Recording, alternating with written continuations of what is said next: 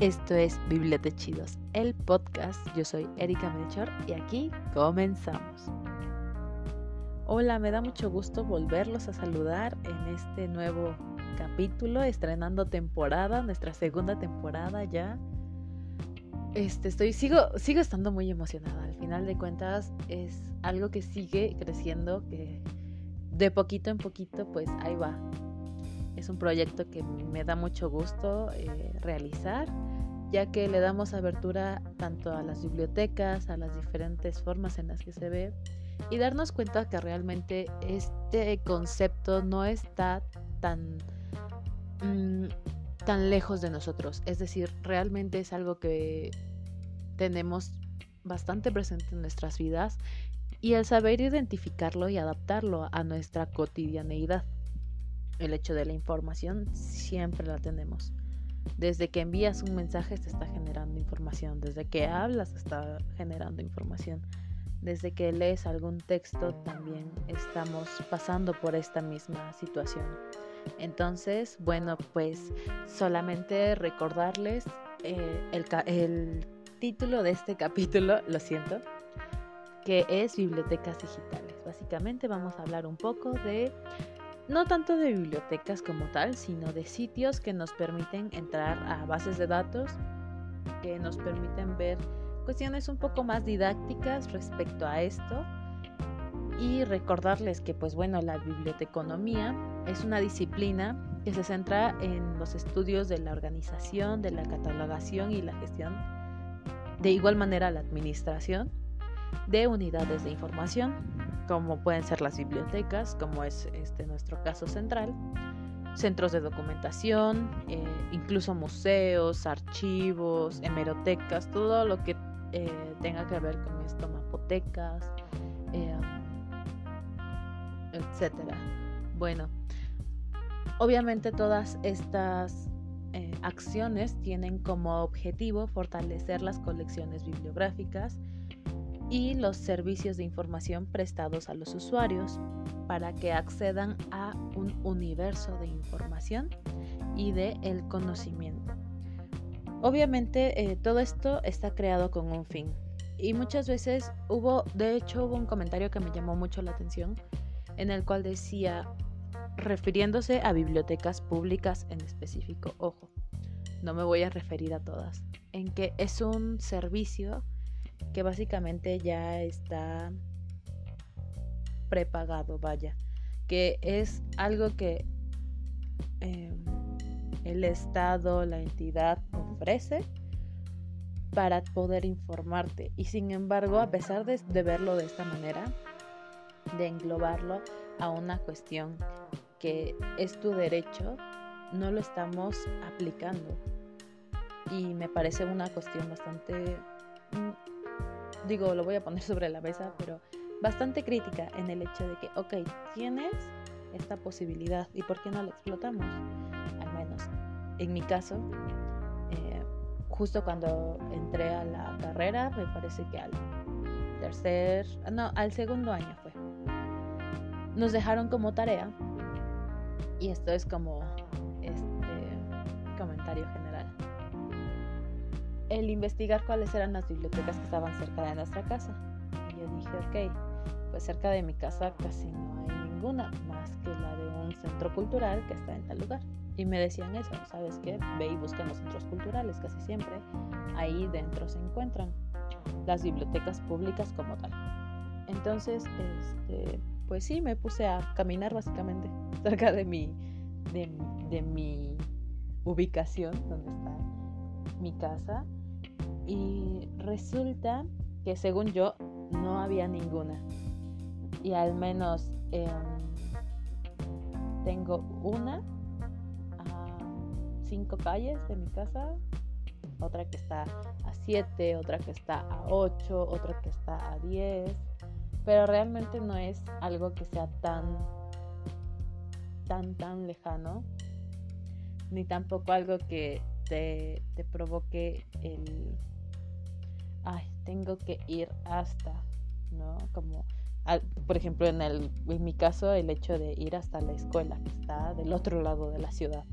Entonces, E infortunadamente todos estos servicios que se están prestando no los tenemos en cuenta. Ahora, bien, respecto a la situación actual, obviamente no, podemos acudir a estos lugares y justamente por eso se están tomando ciertas medidas de que, ok, no vamos a abrir, pero entonces, ¿cómo vamos a darle difusión a estos servicios? Porque justamente estas actividades que se realizan del planificar, organizar y gestionar los procesos de los servicios de información son para ese fin, para servir a el usuario. Eh, desde catalogar, clasificar y proponer a, disposición los eh, recursos bibliográficos,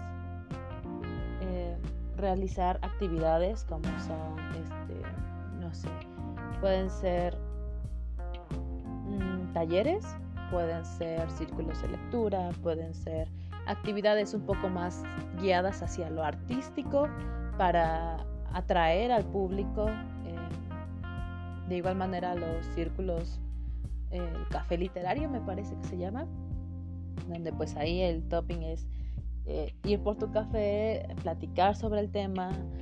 Eh, mm, y muchas veces yo creo que eso está un tanto desvalorizado por así decirlo. ¿Por qué? Porque al menos yo lo vi hasta la preparatoria y eso porque me tocó, me tocó encontrarme con una persona, un profesor maravilloso, el cual me hizo ver más allá del texto. Y es algo que muchas veces no, no nos damos cuenta, no, no nos ponemos a pensar en ello. ¿Saben? Es como, ok, sí, vamos a leer, pero ¿qué leíste?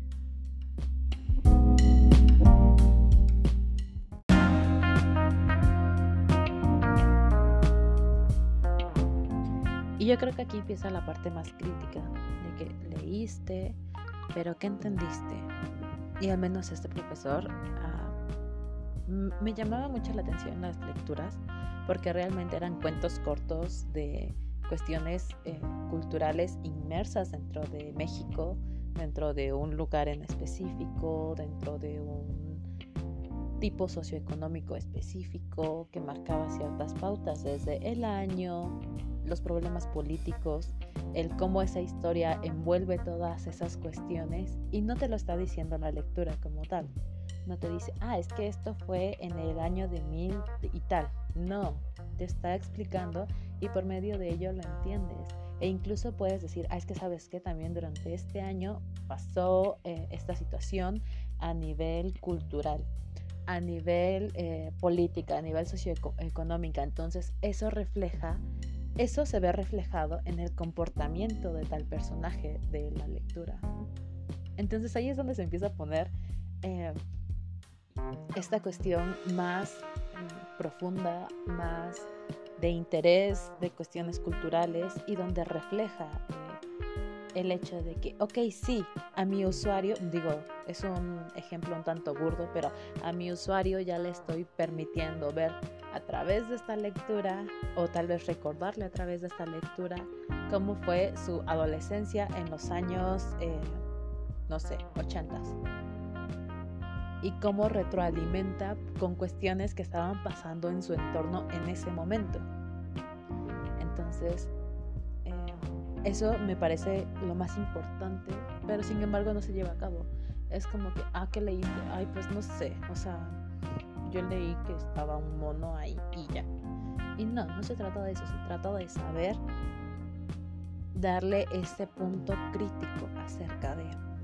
Obviamente para todas estas situaciones, para todas estas cuestiones, pues se deben de construir políticas para la organización y la preservación de todos estos documentos. Eh, sin embargo, como ya lo había mencionado, esta cuestión que hoy en día nos aqueja no poder asistir a ciertos lugares físicos, pues se ve reflejada también en esta área. Infortunadamente o afortunadamente, voy a ponerlo como afortunadamente, tenemos ciertos sitios en Internet, tanto sitios como bibliotecas o más bien como catálogos en línea que nos permiten acceder a la información. De igual manera, a no va a ser lo mismo, obviamente, por muchas razones, desde el momento en el que las políticas, todo, todo este, esta cuestión de la biblioteca eh, como ente físico también se lleva a cabo, pero a cuestiones digitales. Sin embargo, la dimensión de difusión es mayor, es un poco más abierta en este ámbito, pero no al grado de si te doy todo mi acervo, ¿sabes? ¿Por qué? Por cuestiones de eh, derechos de autor, por el no violar el texto como tal, por permitir sí que conozcan, sí eh, entrar a la información, pero bajo ciertas restricciones, bajo ciertas políticas que tiene la misma biblioteca. Entonces les voy a dar siete o ocho, ocho herramientas que pueden ocupar desde casa. Que en este caso les voy a dejar los links en las descripciones eh, para que puedan checarlos si es que les sirven para cuestiones de la escuela, para cuestiones incluso de, de entretenimiento, para cuestiones culturales, para lo que gusten. Está como primera la Biblioteca Digital Mundial, que es una iniciativa básicamente de la Biblioteca del Congreso de los Estados Unidos, y la UNESCO, fue creada en el 2009 con el objetivo de promover el entretenimiento y el conocimiento a nivel internacional. Cuando yo entré a esta página, sí tiene bastantes eh, textos completos, algunos en HTML me parece.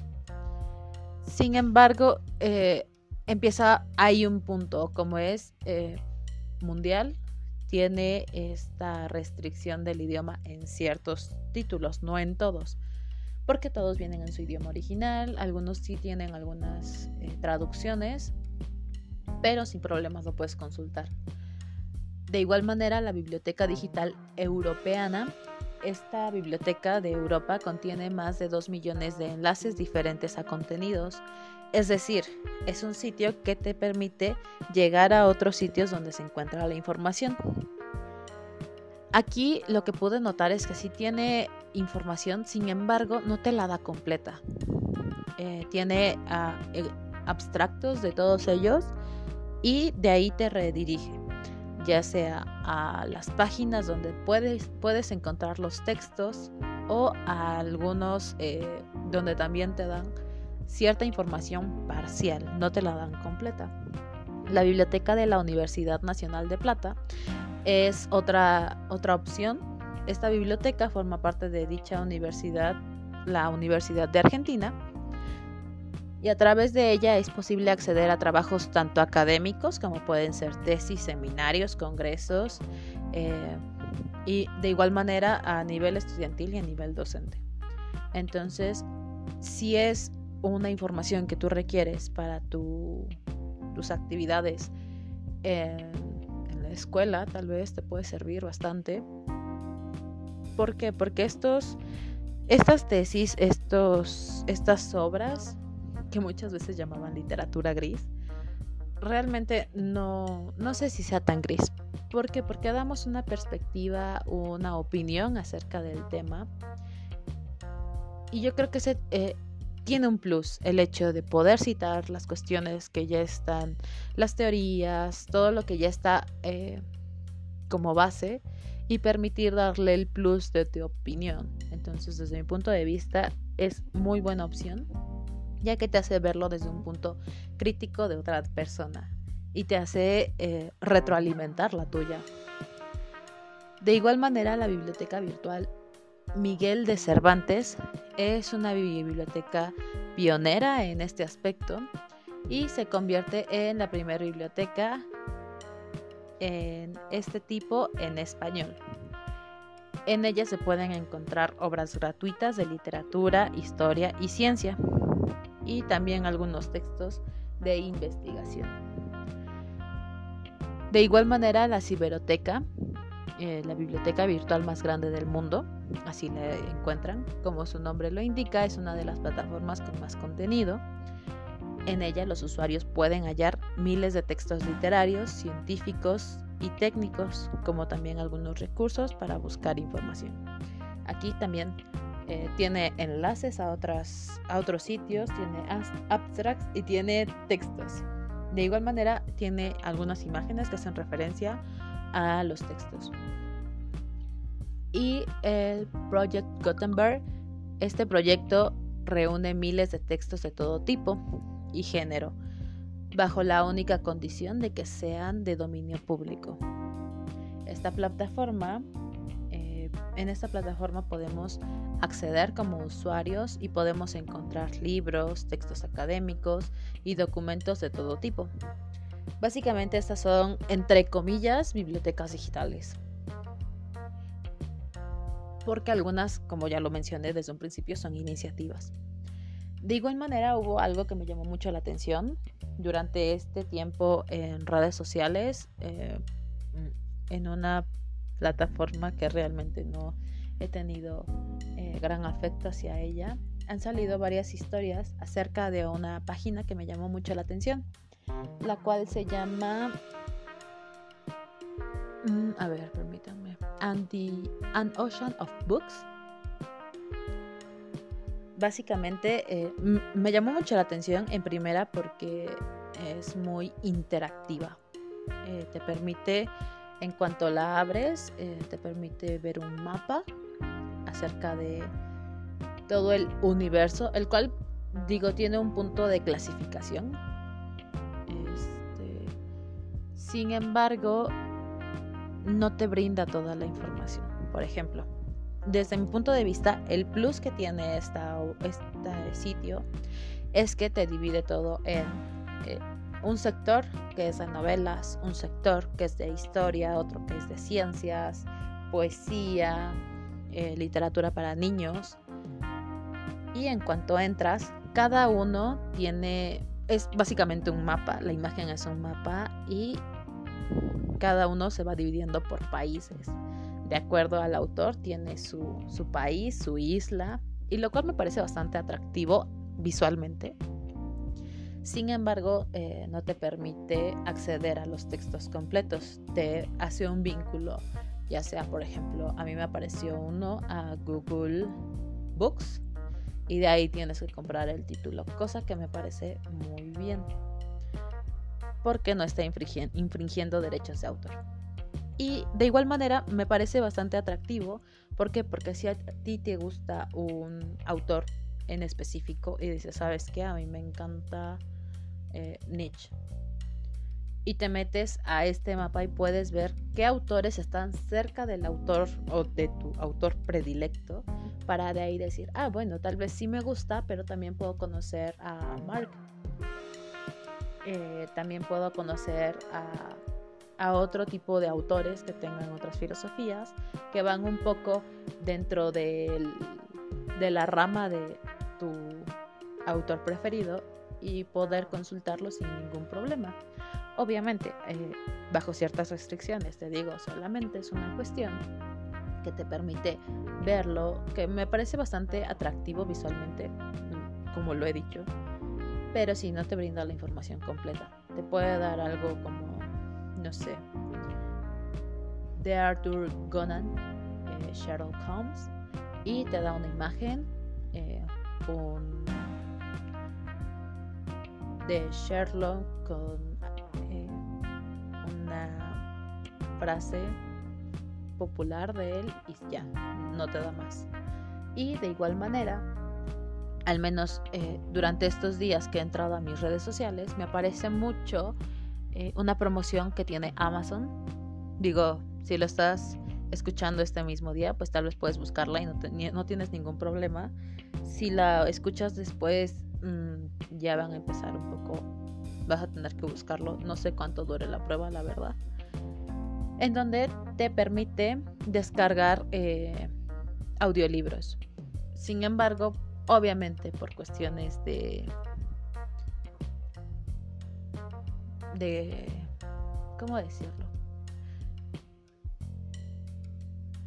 de marketing tal vez eh, tienes que dejar datos de alguna tarjeta, alguna cuenta bancaria y permitir este, descargarlo. Esa prueba es gratis y ya de ahí en fuera tienes que comprar los demás libros que desearías escuchar. Entonces, aquí lo que realmente me interesa que vean es que no nos podemos detener en un espacio físico. Al menos había mucha gente que preguntaba esto de que las bibliotecas algún día se van a, van a terminar desapareciendo. Desde mi perspectiva, no. ¿Por qué? Porque yo creo que va a depender, a depender del usuario.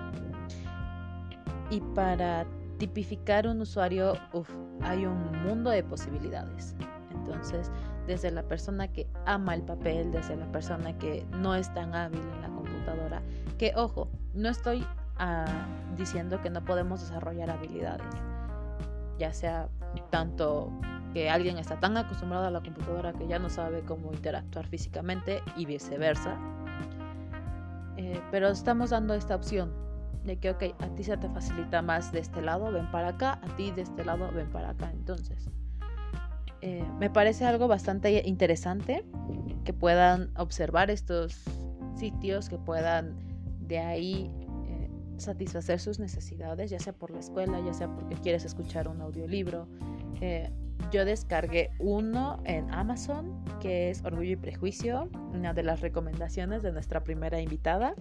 Si es que no sabes de qué estoy hablando, entrevista entre bibliotecarias en la temporada anterior puedes checarlo y pues nada, darles la bienvenida a esta temporada, a esta segunda temporada y agradecerles por seguirnos escuchando. Yo soy Erika Melchor y esto es Chidos. Hasta la próxima.